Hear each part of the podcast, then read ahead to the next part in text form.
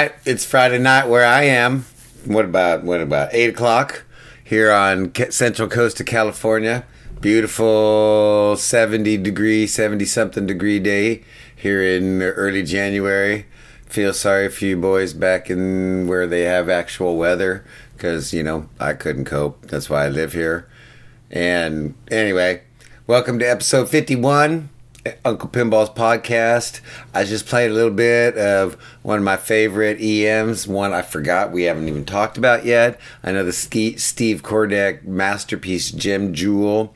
A lot of people's favorite machines. In fact, I do believe that uh, my brother uh, Odin this is like his favorite machine or EM anyway, or was back when I've seen him, and he's got like a pristine example. In fact, back when I went down to get my teacher's pet off in him, the his guest room was underneath this machine. That's where your bedroll was underneath Big Daddy, 1963 reverse wedge head my favorite kind of EM, a couple of bells and a knocker for my sound effects, baby.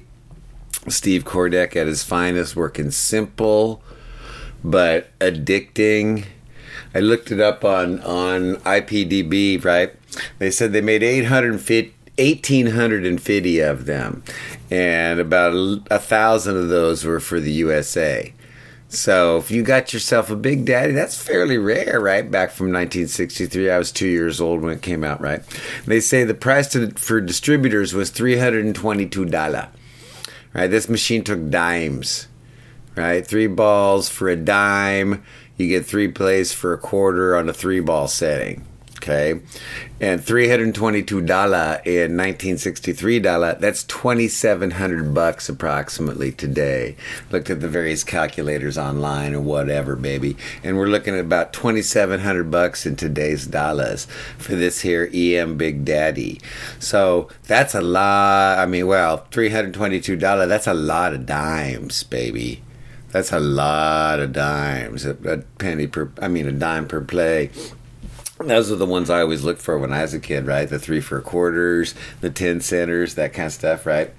But let's talk about gameplay on this bad boy, and let's talk about how we should like bow down and pay our respects with a moment of silence for the EM designers back in the day and what they could do the the designing, the coding. Yes, this is coding. It's hardwired coding that they could do with what little they had, right? You look okay, look at this game as far as like interactive like stuff that you're shooting for, right? You got lanes, which is like 1963 ish, right? So you got one, two, three, four, five, six, seven, eight, not counting out lanes, which are part of the, the gameplay, right?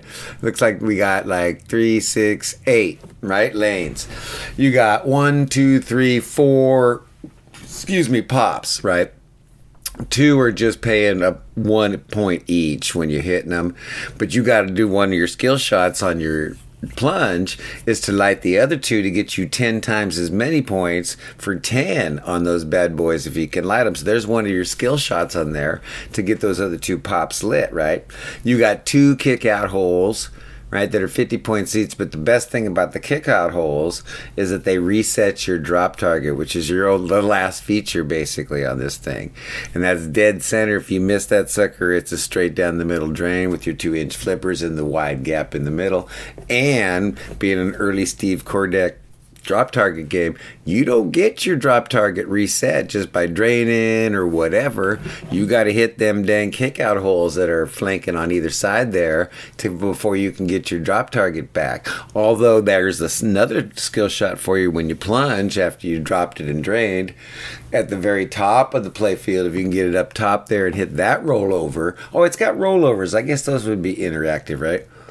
Anyway, you get that rollover at the top, then you can reset your drop target, right? And the whole key of the drop target is that's how you get your credits, right? That's how you get your extra games, and it starts paying big time.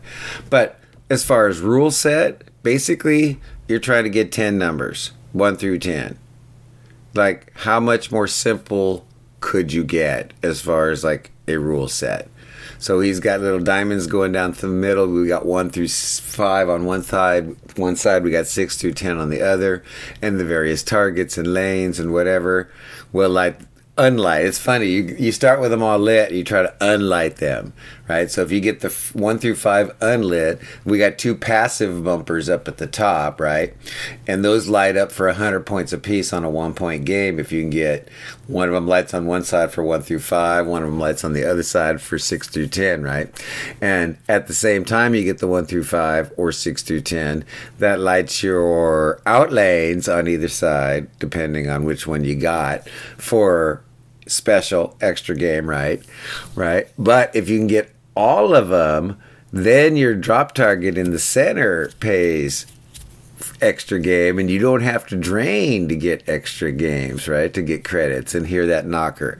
And on these older games it was just as much about getting free games as it was about getting points right? Because a lot of those places back in the day would reward you your money back on credits earned right? Like bingo game style and so it was as much about earning credits as it was about getting points and depending on how they set the points values for like extra games right for that it was much more better to get that special going get that drop target lit in the center boom hit it reset it hit it. If you could get that groove going on you could make a little bit of cash money on this bad boy hitting that. But how much more simple could you be? We're trying to light unlight the numbers. We're trying to get the numbers 1 through 10 that's it and just the way he has laid it out, the way you have to try to get him, and various other little things along the way.